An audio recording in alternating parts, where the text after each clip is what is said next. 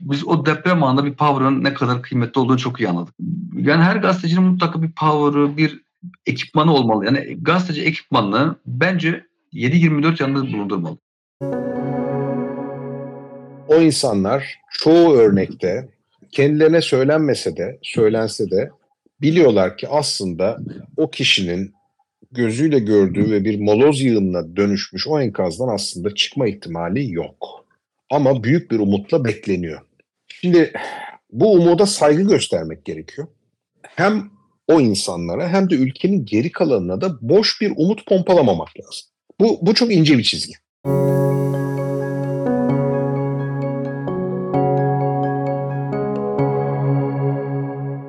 Merhaba. Maraş depremlerinin hemen ardından olduğu gibi 8 ay sonra da gazeteciler bölgenin sesini duyurmaya çalışıyor. Bu bölümde biri yerel, diğeri bir bağımsız medya kuruluşundan iki konuğumuz var. Adıyaman'da Haber Gazetesi'nin sorumlu yazı işleri müdürü Ömer Karakuş ve Voice Media kurucu ortaklarından Murat Baykara. Ömer Karakuş depremi Adıyaman'da yaşadıktan 3 saat sonra habercilik faaliyetlerini nasıl sürdürdüğünü, bölgede bugün nasıl gazetecilik yaptıklarını anlattı. Murat Baykara'dansa depremlerden birkaç gün sonra bölgeye giderek Hatay'da hazırladıkları videoların arka planını dinledik. Her iki konuğumuza da gazetecilerin olası depremlere hazırlık yapıp yapmadığını sorduk. Deprem olduğu gün sabah doğru zaten çok soğuk bir hava vardı. İnsanlar herkes araçların içerisinde uzun bir süre kaldılar ve birçok bina Adıyaman'da şehir merkezinde yıkılmıştı. İşte şehrin ana artırılan Atatürk bulvarında, çevre yollarında binalar yerlere düşmüştü. Ulaşım çok kötüydü. Bu noktada bizlerin önce ailesini sağlıklı bir noktaya götürmesi gerekiyordu. Ben de çocuklarımı işte eşimle birlikte onları annem bile götürmeye çalıştım. Normal şartlarda 15 dakikada gidebileceğimiz yolu 3 saate gidemedik. Çünkü hangi sokağa gitsek binalar yıkılmış. Arabayla geri geri dönüyoruz. Hangi caddeye girsek binalar yerdeydi. Çocuklarımı ve eşimi annem bile bıraktıktan sonra alana indim ama internet yok. Telefon ara ara gidip geliyor işte çekmiyor. Farklı illerden arayan gazeteciler arkadaşlar vardı. İşte bağlanmamı söylediler TV kanallarına. Fakat telefon sağlıklı bir şekilde olmuyordu. Daha sonra aynı gün akşamı tabii mobil sistemler geldi. O sistemler üzerinden kısa kısa internetler geldi. Ben de kısa kısa videolar çekerek ulusal medyada yayın yapan kanallara görüntüleri aktarmaya çalıştım. Daha sonra bir baktık ki şehir merkezinde birçok gazeteci meslektaşlarımızın bürosu gitmiş. Yani yıkılmış. Yani birçok gazetenin, birçok kanalın Adıyaman'da yayın yapan iki kanal vardı. Mercan TV ve Gözde TV. Bu, bu iki kanalımızın hizmet verdiği bina tarif görmüş. Bu iki kanal uzun süre çadırda yayın yaptılar. İlk gün e, haberlerde Adıyaman yer almıyordu. Yani Malatya yer alıyordu, Hatay yer alıyordu. Fox TV'den Emre Üskübarlas beni aramıştı, mesaj çekmişti. Ama internet olmadığı için e, mesajı internetin gelmesiyle birlikte gördüm. Yani birkaç saat sonra gördüm. İşte canlı yayına bağlanıp Selçuk Tepeli'ye bağlanıp canlı olarak işte Adıyaman'daki sıkıntıları aktarma konusunda bir yazışması vardı. Fakat telefon çekmiyor. Bir yandan işte internet çekmiyor. Ben de o an bağlanabilsem de e, memleketin sıkıntısını, işte Adıyaman'daki o sıkıntıyı aktarabilsem diye yazdım. Sonra şey düşündüm. Ya dedim ki kısa kısa videolar çekeyim, röportajlar çekeyim.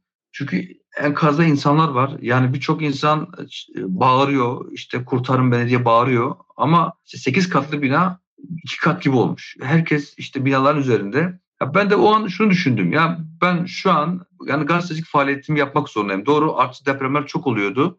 İşte çocuklarımı annem bile bıraktıktan sonra bu kadar insan enkazın altında. Yani insanlar bir yardım bekliyor. Belki bir haber yapsam, belki bir kanala yer alsa bir yardım ekibi gelecek. İşte UMKE ekipleri gelecek diye düşündüm. Bir yandan işte böyle her tarafa koşmaya çalışıyorum. Çekimler yaptım, işte röportaj yaptım. Çünkü herkesin talebi bir an önce iş makinelerinin gelmesiydi. Ben de e, kısa kısa röportajlar aldım. Emre Üskübarlas'a gönderdim. Bir, bir, birkaç dakika sonra baktım ki internet e, mobil sistemlerden dolayı yani gelmiş. E, transit minibüslerde şehrin bazı noktalarına mobil sistemler gelmiş. O görüntüler gittikten sonra o görüntüler TV'lerde e, akmaya başlayınca birçok insan çevre illerden işte Siverek'ten, Diyarbakır'dan, işte farklı Gaziantep'ten yani birçok il, ilden insanlar yoğun bir şekilde Adıyaman'a yardım getirmeye başladılar. Bu arada siz de depremden etkilenmiştiniz. O şartlarda gazetecilik faaliyetini sürdürmek çok zor olmadı mı? Çok zordu. Yani e, çünkü ya benim de yakınlarım hayatını kaybetmişti. İlk 4-5 gün 6 gün zaten enkazların başında bizim akrabalarımız da bekliyordu. Şimdi gazetelere eşlik ediyorum. İşte bir noktada onlarla röportajlar alınıyor. Gidiyoruz. İşte o haberden geçme esnasında yakın noktalardaki enkazlara gidiyorum. İşte akrabalarım acaba enkazdan sağ çıktılar mı? Ee, bir umut var mı diye bir o tarafa koşuyorum bir o tarafa koşuyorum. Ama bir yandan da şunu düşündüm. Yani doğru akrabalarım enkazda birçok insan enkazda ama yani ne kadar çok sesimizi duyurabilirsek belki iş makineleri gelir, belki işte maden işçileri gelir. Daha çok insanlara hızlı bir şekilde ulaşmış olurlar. Yapılan haberlerden sonra yani basın yaptığı haberlerden sonra Adıyaman'a yoğun bir şekilde çevre illerden işler geldi. İşte iş makineleri geldi ama tabii ilk iki günden sonraydı. Çok soğuk bir hava vardı. Yani belki iş makineleri daha çabuk erken gelmiş olsaydı belki daha farklı bir nokta oluşurdu. İnsanlar tabii enkazların başında bekliyorlardı. Ya bir anda onlarla sohbet ediyorsunuz ama herkes e, böyle hüzünlü, herkes bir stresli. Yani gazetecilik anlamında orada beni çok duygulandıran bir manzara vardı. Şimdi ilk gün insanların evlerine girme imkanı yoktu. Çünkü evler çok tehlikeliydi. E, halen e, artçı depremler oluyordu. Hatta ikinci artçı deprem ben yolda yani ailemle birlikte yakalandım. Çocuklarımı annem bile bırakmaya giderken ikinci depreme yakalandım. Ona rağmen tabii çocuklarımı, eşimi, annemi yani dedim bunlar burada kalsınlar, evde kalsınlar. Ben habercilik faaliyetimi yapayım. Ve çünkü belki bir haber yaparsam belki bir vinç gelir, bir iş makinesi gelir diye düşündüm. İlk günden sonraki ikinci günde insanlarda bir telaş vardı. Yani işte açlık telaşı, işte çocuklarına belki yemek bulamama telaşı ve bizim evinde işte annemin evinde olduğu noktada marketler vardı. İşte bu o yaygın marketler vardı.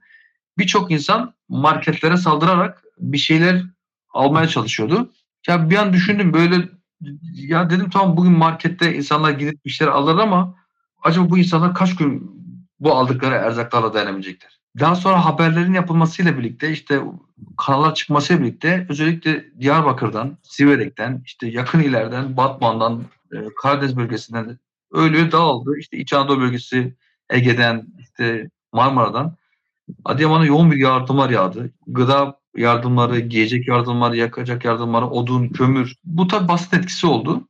Depremin ikinci günü şimdi sabah insanlar marketleri yağmalarken sonra bir baktım. Demek ki yapılan haberleri duyunca ilk Adıyaman'a Siverek'ten insanlar ge- gelmişler ve Siverek'ten her insan arabasının arkasına işte ekmek, gıda, mama, e, süt e, doldurarak e, dağıt, yani dağıtıyorlardı. Çok ben duygulandırdı yani. Çünkü yani insanların böyle yoğun bir şekilde, hızlı bir şekilde ulaşması beni duygulandırmıştı. Mesela bir araç vardı. Bir arabada iki kişi var, iki genç vardı. Nereden geldiniz diye sordum. Batman'dan dediler. Ekmek yani getirmişler, simit getirmişler.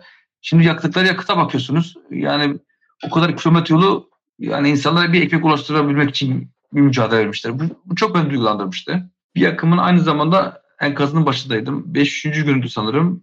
Şimdi baktım böyle enkazın üzerinde insanlar yani farklı illerden gelmişler. Hep molozlar atıyorlar yani böyle. Çünkü iş makinesi yok. Ya biri işte e, kiremit atıyor ve tuğla atıyor falan. O an e, ya baktım şive farklı yani. Dikkatimi çekti. Yani e, nereden geldi diye soruyorum. İşte Karadeniz bölgesinden gelmiş. işte Marmara'dan gelmiş. işte Kayseri, İç Anadolu bölgesinden gelmiş. Öyle bir çalışıyor ki sanki bir yakınlık kurtaracakmış gibi mücadele veriyor. Yani o, o şeyi ben çok duygulandırdı. Yani dedim ki yani Türkiye'deki insanların içindeki vicdan duygusu, o merhamet duygusu apayrı bir şey. Yani Karadeniz bölgesinden gelmiş, Marmara'dan gelmiş. Yani inşaatın üzerinde bir sanki yakınlık kurtaracak bir şey çalışıyor. Yani Türkiye'nin o zaman e, her bölgesinde insanların çok kıymetli olduğunu, çok değerli olduğunu anlamış oldu insanlar. Çünkü düşünün bir inşaat var işte 10 katlı, 8 katlı bina çökmüş. O binanın üzerinde bulunan insanların tamamını belki %80'i farklı yerlerden gelmiş ve çalışıyorlar. Biri işte kiremitleri atıyor, biri işte çalışıyor, kürek, kasma küreklerle bir mücadele veriyor. O manzara beni çok duygulandırmıştı gerçekten de. Daha önce böyle felaket bölgelerinden habercilik yapma tecrübeniz var mıydı? Sanırım 5 veya 6 yıl önce Adıyaman'da Samsat ilçemiz var bizim. Samsat ilçemizde bir deprem olmuştu. O bölgede de çok büyük yıkımlar olmuştu ama bu kadar can kaybı olmamıştı. Boyut olarak çok büyük olması bizi çok derinden etkiledi ama çok yakınlarımızı kaybetmemiz, işte meslektaşlarımızı kaybetmemiz. Adıyaman'da yaklaşık sanırım 14 ve 15 gazeteci meslektaşımızı kaybettik. O beni çok derinden etkiledi. Çok böyle sevdiğim insanlardı. Yani ailemden daha çok zaman ayırdığım mesai arkadaşlarımdı. Onlarla birlikte haberlere gidiyordum. Onların ölüm haberleri gelmesi, işte onların enkazlarına gidememem. Yani çünkü aynı anda 15 kişinin enkazına gitme şansınız yok. Çünkü ilk 2-3 gün iletişim kopukluğu var. Her mahallenin köşesinde bir enkaz düşmüş, bir çığlık var. Yani kimin nerede olduğunu bilemiyorsunuz. Birkaç gazeteci meslektaşımın enkazına gittim. İşte çocukları oradaydı. Çok böyle etkilendim. Hatta dakikalarca aldığım oldu oldu. Özellikle gazeteci meslektaşlarımın ve Adıyaman'da çok böyle birebir tanıdığım insanların vefat haberlerini duydukça çok etkilendim. Çok belki aylarca böyle etkisine kaldığım oldu. Halen de yani bu depremin etkisinde insanlar kaldığı için bizler de aynı şekilde kaybettiklerimiz insanların o etkisindeyiz. Peki yerel gazetecilerle ulusal gazeteciler ya da uluslararası gazeteciler arasında yeterli iletişim var mıydı? E, yeterli iletişim o süreçte oldu. Yani ilk 3-4 günden sonra yani mesela Almanya Düçevele kanalından Adıyaman'a gelenler oldu. Farklı kanaldan gelenler oldu. Yani bir şey vardı yani dayanışma vardı. Hatta e, yani bize ulaşıp soruyorlardı. Yani mesela gidebileceğimiz yerler neresi? Bizimle gelebilir misiniz? Yani gidiyorduk. Mesela onlarla gidip işte muhtarları arayarak, işte vatandaşları arayarak o insanlara e, ulaşmaya çalışıyorduk yani. Çalıştığınız yerde, kendi kurumunuzda depreme hazırlık yapmış mıydınız? Aslında biz e, Adıyaman ilimiz e, depremin yani ikinci bölgesinde, ikinci deprem bölgesinde olduğumuzu sürekli haber yapıyorduk. Yani biz bunu gündeme getiriyorduk.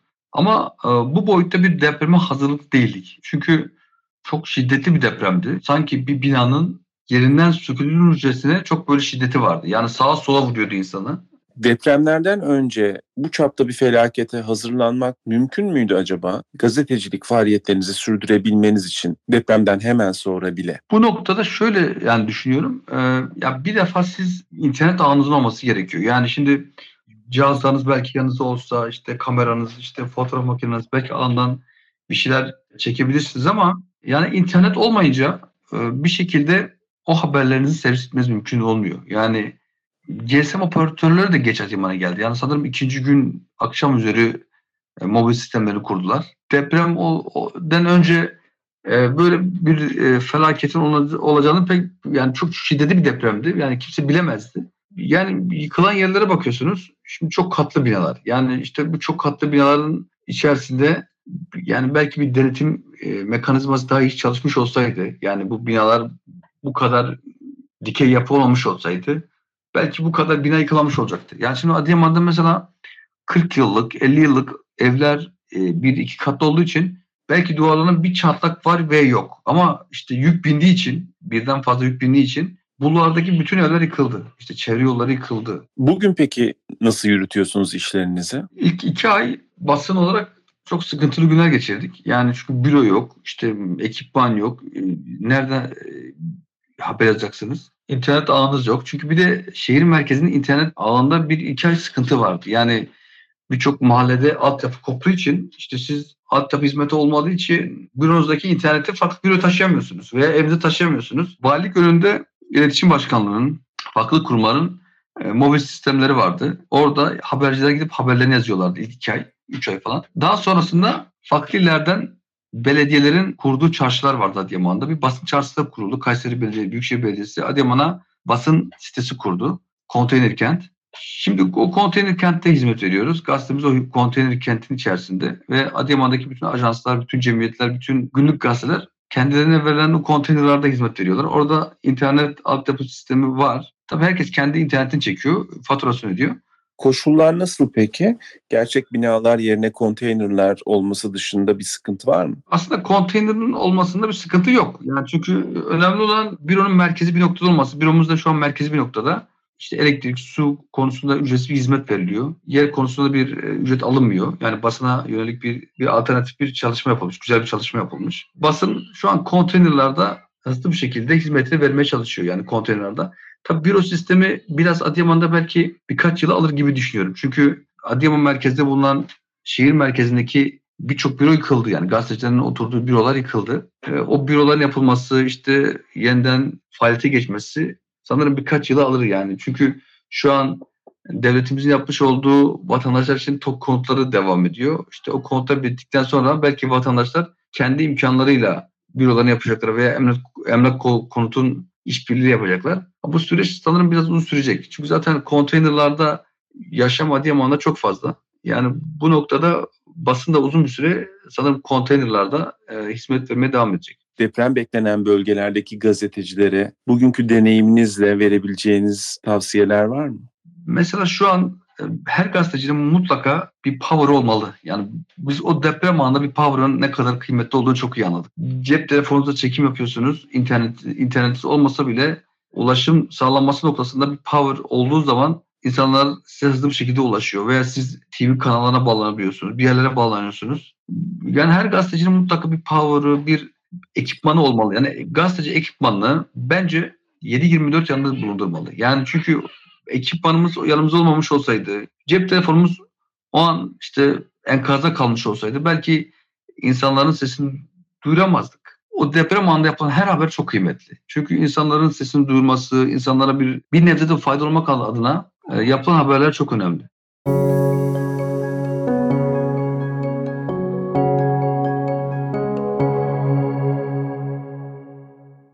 Şimdi Voice Media kurucu ortaklarından Murat Baykara'yı dinleyelim.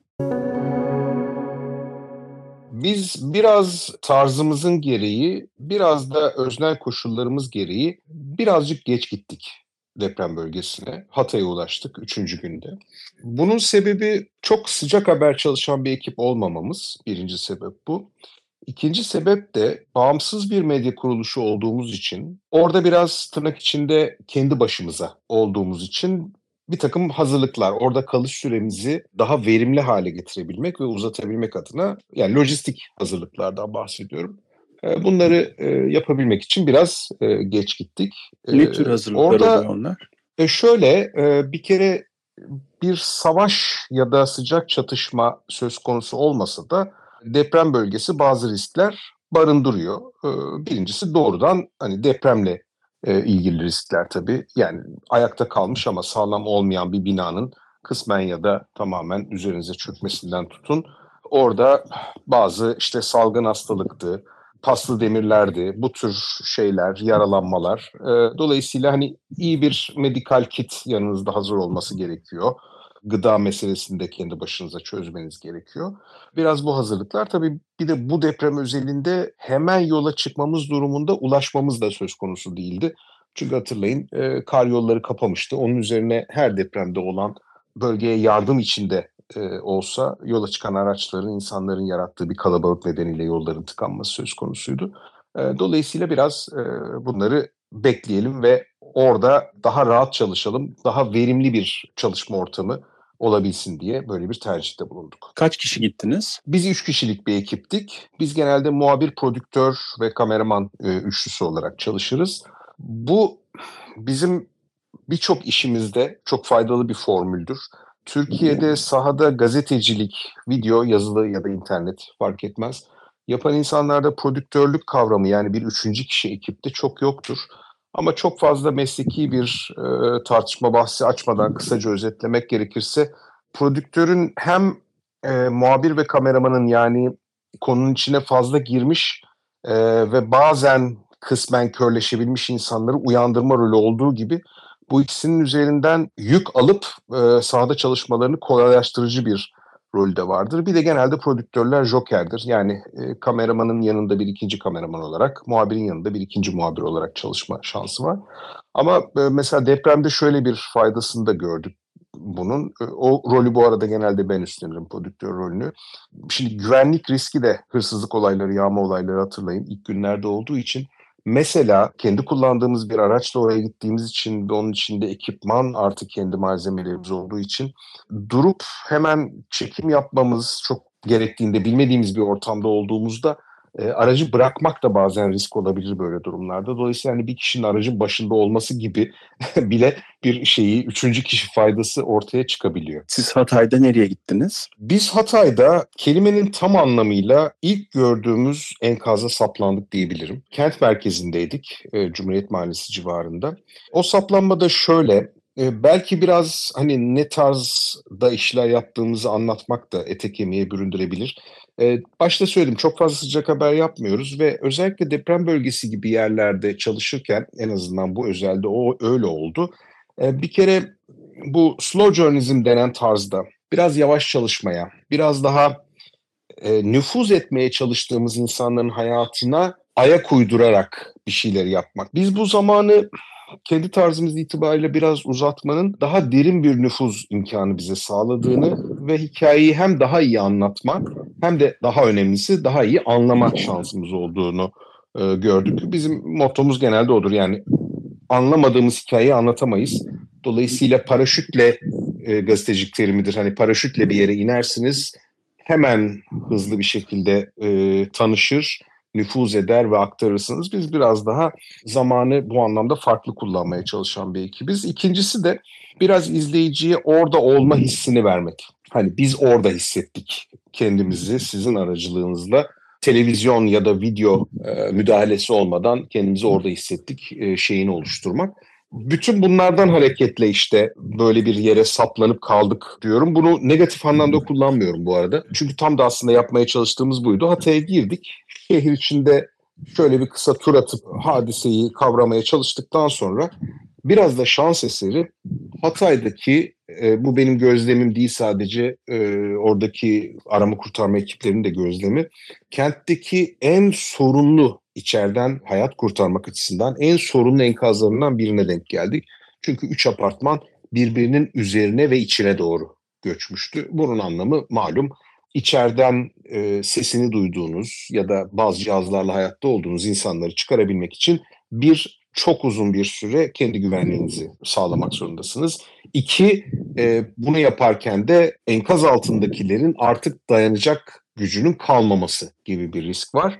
Tam da işte bu bahsettiğim kriterlerin bir araya gelmesiyle gerçekten çok zor bir enkaz olduğunu kanıtladı orası bize. Biraz da tabii oradaki insanların, e, enkaz altındakilerin ve dışarıda onları bekleyenlerin, yakınların hikayesinin anlatılması gereken bir hikaye olduğuna da e, gazetecilik refleksleriyle karar verdik.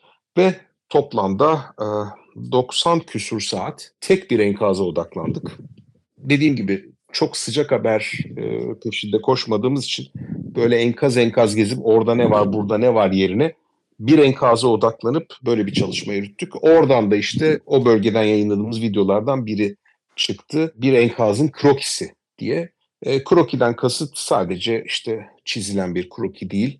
Biraz yakınlarınız enkaz altındayken ve onları beklerken dışarıda ne duyar ve ne görürsünüz sorusunun yanıtını aramaya çalıştığımız etraflı hikayeler e, orada anlatmaya çalıştık. Kaç gün kaldınız? Biz aralıklarla bölgede iki haftaya yakın kaldık. Şimdi öyle durumlarda şöyle bir şey oluyor. İşte 3 ila 4 gün sahada kalıp işte bazen arabada yatıp bazen imkanlar geliştikçe bir çadır bulup işte bir ısınma imkanı bulup geceliyorsunuz. Ama ondan sonra çalışmaya devam edebilmeniz için biraz daha tırnak içinde cephe gerisine dönmek gerekiyor. Bu sadece işte yıkanmak, uyumak e, falan değil. Aynı zamanda hani çektiklerinizi bir aktarmak, tam değilse de kaba kurgusunu yapmak, ekipmanın gerekiyorsa bakımını yapmak, şarj etmek falan gibi. O yüzden böyle Adana'ya gidiş gelişler e, söz konusu oldu ama toplamında işte iki haftaya yakın bir e, zamanı orada geçirdik. Böyle olaylarda tabii afetin duygusal yüküyle de baş etmek gerekiyor. Siz nasıl baş ettiniz? Ya ben kendi adıma bu bir baş etme yöntemim onu bilemem. Ama doğal olarak ne olduğunu söyleyebilirim. Ee, ben bunu 99 depreminde de deneyimledim. Orada da işte bir ay süreyle Gölcük'teydim. Şimdi bir kere orada gördüğünüzün ağırlığını en azından o sırada, sonrasında değil, o sırada sahada bir iş yapıyor olmanın bilgisi, bilinci biraz gideriyor. Bu işte gazeteci için de e, böyle, yardım ekipleri için de böyle. Onlar bizden çok daha ağır duygusal yüklere sebep olacak şeylerle karşılaşıyorlar, görüyorlar. Hani şöyle ifade edebilirim. Ben orada sadece onu görmeye gitmiş biri olsam sonrasındayı bırakın o anda da çok kötü hisler yaşayabilir ve hemen oradan ayrılmayı seçebilirdim. Ama işte o hayhuyu içinde diyeyim e, yaptığınız işin onu çok fazla hissetmeyebiliyorsunuz. Biraz daha o hani yaptığınız iş, iş sizi ayakta tutuyor. Ama sonrasında tabii yani bu manzaralara şahit olan herkes gibi bir takım tortular kalıyor. Ama onlar konusunda çok fazla bir şey söylemeye ben kendimi açıkçası mezun hissetmiyorum. Yani çünkü bu şey gibi bir şey hani e, beni karşısına oturtup bunları soracak bir psikoloğun, bir terapistin belki aslında yanıtlayacağı bir şey. Oturup ağlamaya vaktiniz olmuyor gibi özetleyebilirim. Döndüğünüzde hisler nasıldı? Yani şöyle bir şey oluyor. Orada en öne çıkan hissi en azından e, benim için söyleyeyim. İşte bu tür yerlerde zaman geçiren herkes gibi bu gazeteci olur, bir çatışma bölgesinde çatışmanın bir tarafı olabilir e, ya da bir yardım ekibi olabilir. İşte döndüğünüzde e, hayatınızdaki çok sıradan bulduğunuz konforlardan böyle hafif hafif utanmalar başlıyor. Ama utanç verici olan ya da daha problematik olan bunların zamanla dağılıyor olması. Başka bir yolu da yok gibi. Çünkü herkes hayatına devam etmek zorunda. Ama ilk günlerde mesela şey oraya bir an önce dönme hissi bende çok fazlaydı.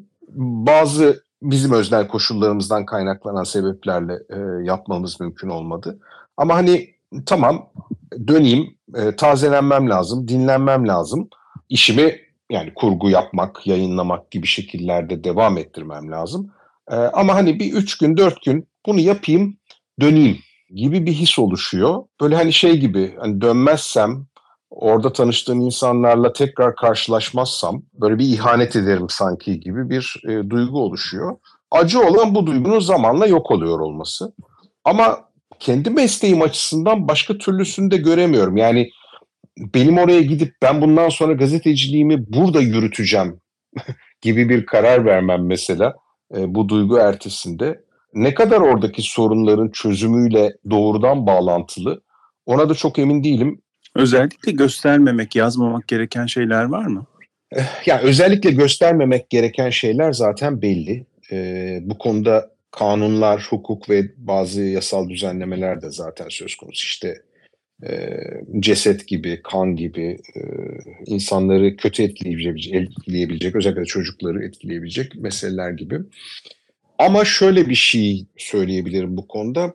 Şimdi orada ilk günlerde deprem bölgesinde ya da bir afet bölgesinde ama depremden konuşursak deprem bölgesinde hayatta kalmayı başarmış insanların ilk 4-5 günkü duygu durumunu bir kelimeyle nasıl açıklarsın dersen e, umut.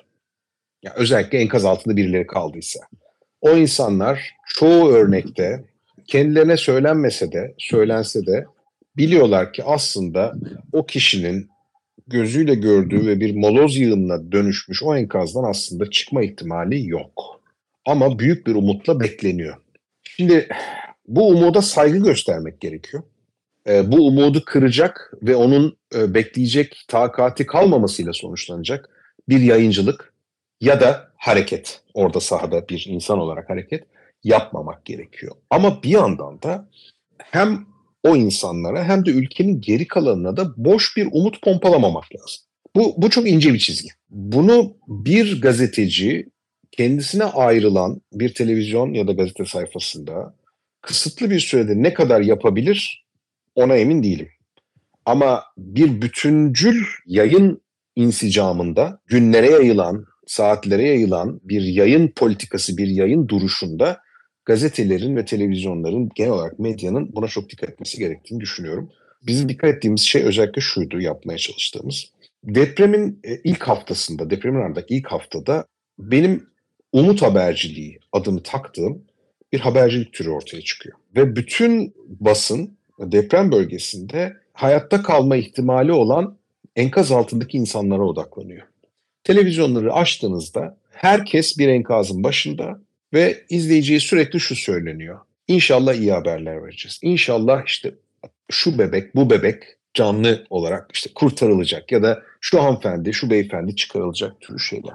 Bu yayınların güdüsünü anlayabiliyorum. O bölgeye gidip bir moloz yığınına döndüğünü gördüğünüz bir enkazın altından bir insanın kurtarılmasına şahit olmak gerçekten insan hayatını değiştiren bir şey, e, tecrübe. Buna heyecanlanmayan bir insan olamaz. O heyecana tabii ki herkesle birlikte gazeteci de kapılır e, ve bunu aktarır. Fakat yayının tamamının bu heyecan hikayelerinden, bu umut hikayelerinden oluşması izleyicide o bölgeye ilişkin yanlış bir kanaat oluşmasına sebep oluyor.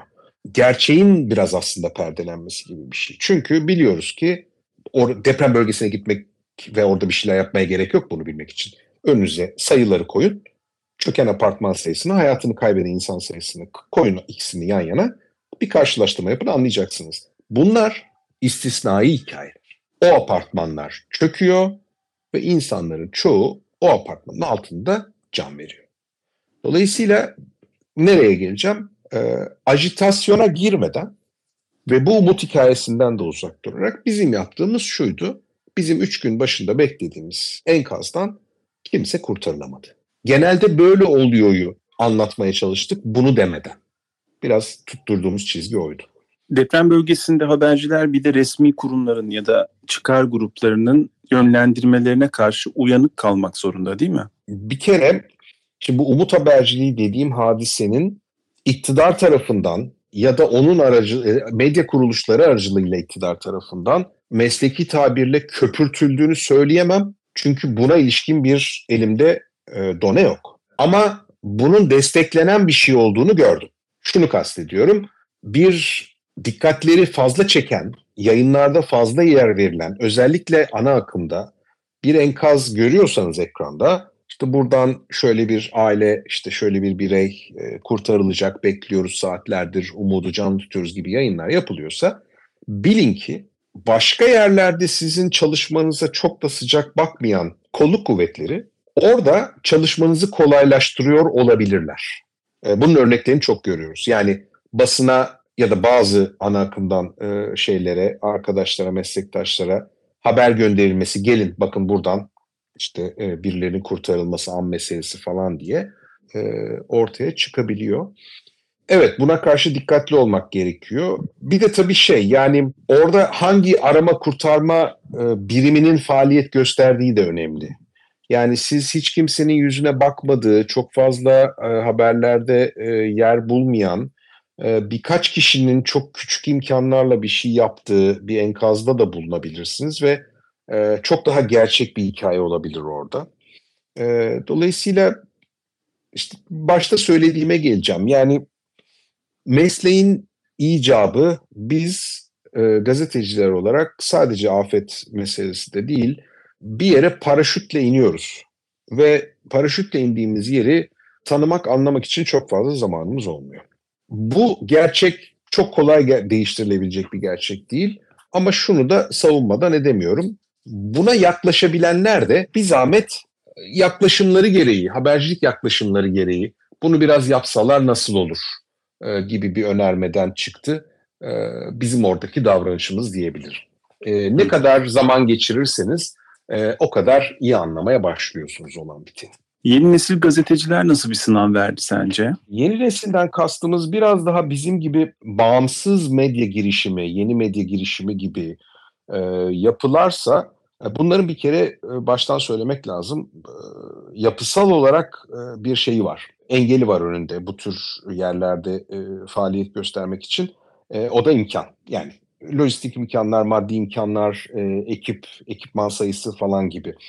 Şeye çok e, hepimiz, hepimiz demeyeyim de çok insan e, ana akıma çok mesafeli olabilir. Ama unutmayalım ki aslında mesafeli olduğumuz şey ana akımın bugün bu memlekette yaptığı habercilik tarzı. Ana akımı bir mecra olarak düşünürsek sadece burada nasıl kullanıldığından bağımsız olarak ana akımın ne kadar önemli olduğunun öne çıktığı anlardan biridir. E, doğal afet, çatışma ve deprem gibi şeyler. Çünkü ana akımın şu şansı vardır. Murat'ı oraya gönderiyorsa bir süre sonra rotasyona tabi tutup onu geri çekip dinlendirip yerine mesela Orkun'u gönderebilir ve bu sayede deprem bölgesinde çok daha uzun süre yayın yapabilir. Murat'ın ya da Orkun'un başına bir şey geldiğinde bu bir yaralanma olabilir, ne bileyim depresif bir hal olabilir. Onu o bölgeden çıkaracak, ona bakacak imkanlara sahiptir. Yeni medya girişimlerinde e, bizlerde tabii maalesef bu çok fazla olmuyor. E, biz bir de çok daha kısıtlı imkanlarla çalıştığımız için biraz daha böyle hani hem arabayı kullanma hem de bir şeyler çekme gibi durumlarımız olabiliyor. E, biraz daha e, zorlanabiliyoruz. O yüzden bu tür e, mecralarda çalışan arkadaşlarla karşılaştım. Sohbetlerde bu sorunlar ortaya çıktı.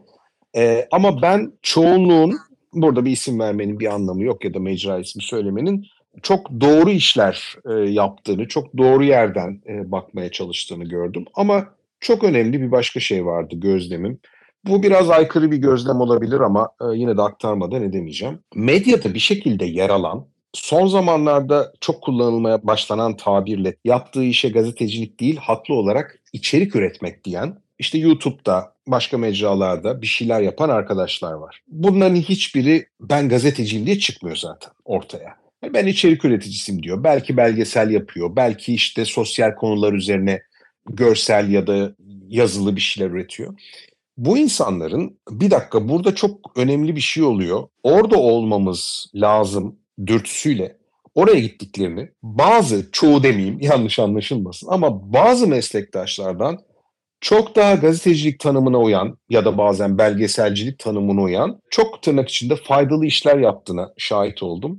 Bu önemli bir gelişme. Gazeteciliğin sınırlarını bazen e, bazı etik tartışmalarda özellikle aşırı kuşatıcı tutabiliyoruz biz. Hani gazeteci gazetecinin işidir. Ya tabii ki öyledir ama gazeteci de olmuyor. E, Dolayısıyla başka medyumlardan insanların da buraya katılması bizim zamanla geliştirmiş olabileceğimiz bazı körlüklerin, bazı paslanmaların aç- e, giderilmesi açısından da çok faydalı oluyor. Bunun filizlerini gördüm ben e, deprem bölgesinde ve çok mutlu oldum. Gazeteciler olası İstanbul depremine hazırlık yapıyorlar mı? Yapabilirler mi? Yani çok fazla yapıldığını görmüyorum. E, Dürüst olmak gerekirse ben de özel bir hazırlık içinde değilim. İstanbul'da bürosu olan bazı yabancı haber kuruluşlarının bu konuda bir acil durum planı oluşturduklarını biliyorum. Hani olması gereken bu diye söylüyorum. Ama hani Türkiye'deki büyük haber merkezlerinde ana akımda var mı onu, onu bilmiyorum açıkçası. Yapanlar ne tür Ee, hazırlıklar yapıyor? kişisel koruyucu ekipmanla başlıyor iş. O şartlarda gazetecilik e, yapmaya devam edebilmek için gerekli şeyler. İşte bu, bu bir ilk yardım çantası olabilir, deprem çantası olabilir falan. Ama tabii şimdi şöyle şeyler var. Kağıt üstünde şöyle bir plan olabiliyor. Bunu hani şu yaptı bu yaptı diye söylemiyorum ama hani yapılması gereken plan böyle bir durumda 3 aşağı 5 yukarı şöyle bir şeydir. İşte Orkun'la Murat e, filanca e, yayın kuruluşunda çalışıyor e, herhangi bir deprem olması durumunda izlenecek yol şudur. Orkun çıkar, yakında olan Murat'ı alıp haber merkezine gelir mesela. Ya da işte Ahmet Ta- Taksim Meydanı'na gider. İşte Murat, Mehmet işte öbür yakada Anadolu yakasında şuralara bakar falan. Şimdi bunlarda tabii şöyle bir şey var. Varsayım var. Ahmet'in, Mehmet'in, Murat'ın, Orkun'un bir hayatta kaldığı varsayımıyla yapılıyor bunlar. İki hayatta kaldıysa da hani yakınlarının da hayatta olduğu ve mesleğini yapmaya yapmasının mümkün olduğu varsayımı. Bir de buna üçü ekleyelim. E, mesleğini yapacağı yere ulaşabilmek. İşte muhtemelen şöyle olacak. Yani hepimiz ancak mahallemizdeki o sırada bir e, çalıştığımız kuruluşta değilsek hepimiz önce mahallemizden başlayacağız. Çünkü e, yani ben Kadıköy'de oturuyorum. Bu- Buradan herhalde depremin İstanbul'daki izlerini anlamak, anlatmak için bir yerlere gitmeye çalışmak büyük bir hayalcilik olur. Bunu birçok bilim adamı yani deprem çalışan insanlar e, söylerler. Arama kurtarma ya da acil e, yardım alanında çalışan insanlar da hep bunu dile getirir. Bir şehirde deprem olduğunda o şehirde depreme öyle ya da böyle herhangi bir şekilde müdahale etmesi beklenen insanlardan çok da fazla bir şey beklemeyin derler. E, belli ki çevre ilden gelecek. Şimdi bu mesela parantez açmak gerekirse e, Maraş merkezi depremlerde de böyle oldu. Şimdi Türkiye'de acil yardımın organizasyonu biraz çevre illere dayanıyor. Fakat çevre illeri de etkileyen çok geniş çapta bir şey olduğunda bu sefer bir bölge kilitleniyor. Bunun tabii en büyük e, ve en açmaz, en çıkar yolu olmayan örneği herhalde İstanbul olacak. İstanbul büyüklüğünde bir alana, bir deprem durumunda çevredeki hangi ilden ne yetebilir? Bu bir soru işareti. Dolayısıyla şuna geleceğim. Aynı açmaz bizim bizler için de geçerli. Aslında hani soru bir vahamet içeriyor. O vahameti de en güzel yanıtlayacak cevap bence bilmiyorum olur. Yani dürüst olmak lazım. Gerçekten hiçbirimiz bu konuda ne yapacağımızı açık söyleyeyim bilmiyoruz. Murat çok teşekkürler.